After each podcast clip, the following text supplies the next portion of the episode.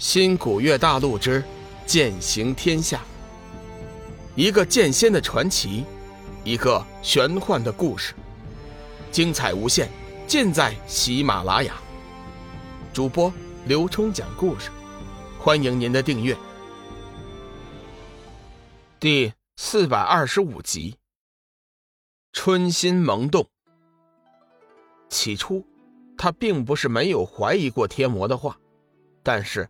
他突然想起了索命菩萨没有飞升之前交代过的一句话：一旦幽梦加封了圣女，千万不能叫她去找龙宇。两人一旦结合，必将为修真界惹来天大的祸端。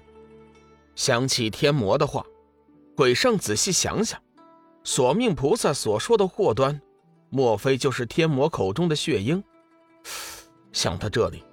鬼圣已经认同了天魔的观点，停了一下，鬼圣突然变色，说：“就算你说的是真的，那产下的灭世血鹰，该由谁来炼化？”天魔眼中闪过一丝阴色，随即又恢复正常，笑道：“，我明白你的意思，这一点你不用担心。”灭世血鹰其中蕴含的煞气，绝非你我两人之力能够炼化的。到时候需要召集一些两门的高手一起施为。那时不但你我修为剧增，就是那些一起参与之人，同样也会得到修为的增长。鬼圣顿时大喜，如果真如天魔所说，鬼门。岂不是将拥有凌驾于修真界，甚至是天涯海阁的势力？怎么样，老弟，这件事情你以为如何？天魔趁热打铁，急忙问道。鬼圣想了一下，又问：“那最终圣女和圣子会出现什么样的情况？”天魔沉寂了一会儿，说：“不瞒你说，产下灭世血鹰后。”圣女和圣子将遭受九重天劫，神形俱灭。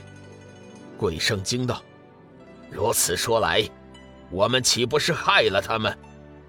天魔大笑一声：“哈哈哈哈哈哈！鬼圣大人，你不要告诉我，你会舍不得害了女儿？你我这样的人，莫非还有感情？退一步说。”其实我们这么做，也是迫不得已，完全是为了本门的发展。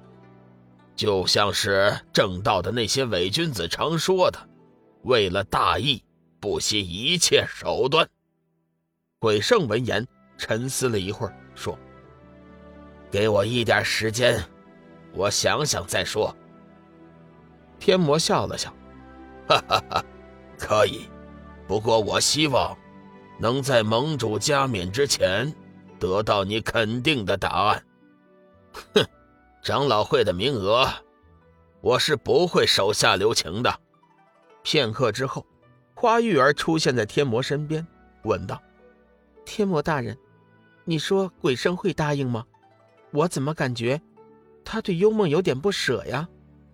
天魔微微一笑，伸手在花玉儿的美臀上掐了一下，说。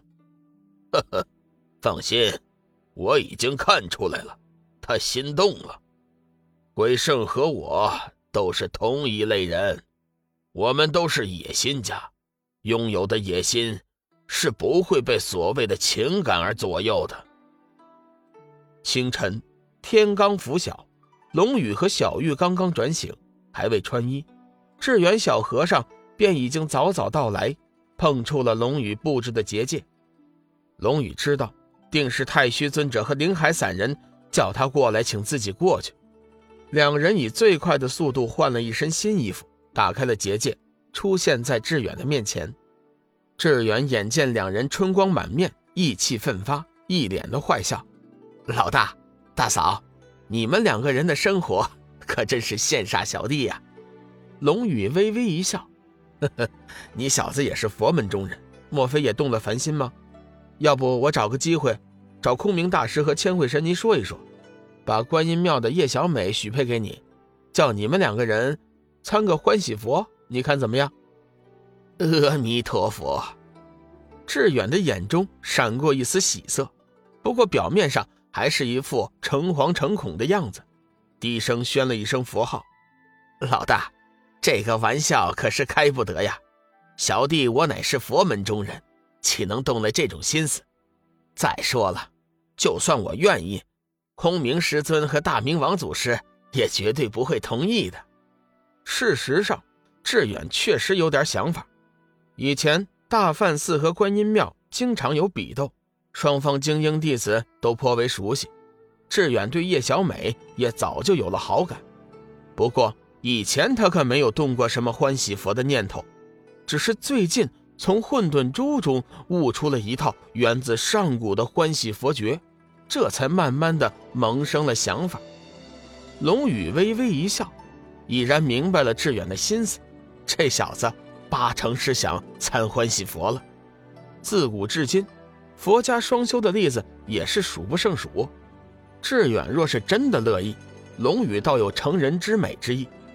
虽然空明大师和千惠神尼有点麻烦，但是龙宇自信自己还是有这点面子。我明白你的心思了。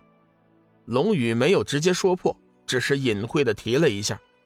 志远见龙宇如此分说。竟然脸色绯红，急忙说：“哎哎，老大，我先走一步啊，你们收拾好就过来就行了。”说着，头也不回的就跑了。龙宇心想：这小子还是不好意思呀。龙宇和小玉来到会场的时候，修真会盟的诸位掌教宗主以及太虚尊者全部都到齐，不过他并没有看到林海散人。龙宇发现林海散人最近怪怪的。似乎是心中有事儿，而且这件事情肯定和自己有关。龙宇的脑海中浮现出来那天林海散人对他的对话。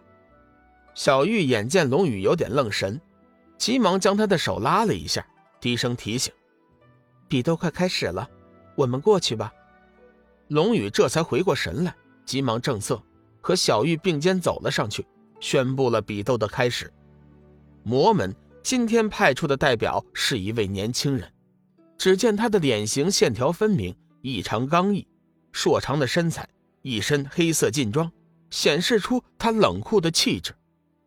男子走上比斗台之后，脸色顿时一寒，双眼闪烁着黑色的幽光，浑身散透出黑色异芒，其人杀气腾腾的气势，令人见之不禁心中一寒。